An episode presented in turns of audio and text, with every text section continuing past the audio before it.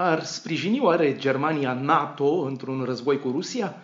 Wolfgang Münchau, un foarte apreciat jurnalist și politolog german care conduce fundația Eurointelligence și care a ținut o rubrică de afaceri europene în Financial Times, e de părere că nu, Germania n-ar interveni. Luna trecută, un raport al Agenției Suedeze pentru Apărare ajungea, la rândul său, la concluzia că NATO n-ar putea bloca o invazie masivă rusească a țărilor baltice, pur și simplu pentru că nu dispune în regiune de mijloace convenționale adecvate, și anume trupe și blindate. În cazul Germaniei, Münchau argumentează că țara sa n-ar interveni pentru că a devenit prea dependentă de gazul rusesc.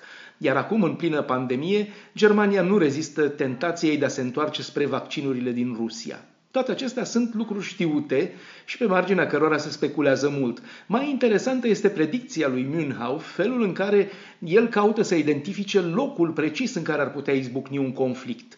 E vorba de o fâșie de teritoriu cu o lungime de 65 de kilometri de-a lungul frontierei dintre Polonia și Lituania, numită Coridorul Suwalki, care leagă pe cale terestră enclava rusească militarizată Kaliningrad de Bielorusia.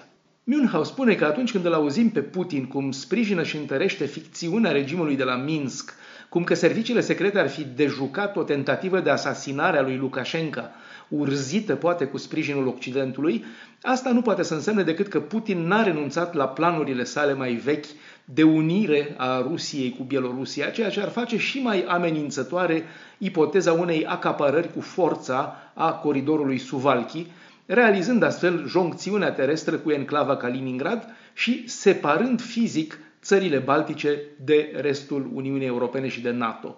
Iar Münchau amintește că președintele Frank-Walter Steinmeier al Germaniei a spus că Germania îi datorează Rusiei construirea conductei de gaz Nord Stream 2 pentru daunele produse în al doilea război mondial, pentru păcatele sale, a spus Steinmeier.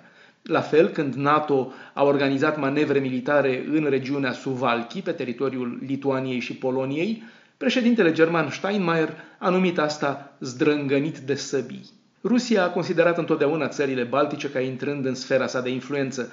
Într-un interviu în 2015, Putin a întrebat retoric, făcând aluzie la prăbușirea URSS-ului, credeți că e normal ca 25 de milioane de ruși să se trezească deodată în afara granițelor lor? Desigur, în același timp, asta nu înseamnă că dacă Rusia e capabilă militar să ocupe în puțin timp și cu puține pierderi țările baltice, Kremlinul nu-și dă seama că pierderile pe termen lung ar fi incalculabil mai mari. Așa încât, cel puțin deocamdată, posibilitatea unui conflict militar rămâne extrem de coborâtă. Bruxelles, Dan Alexe pentru Radio Europa Liberă.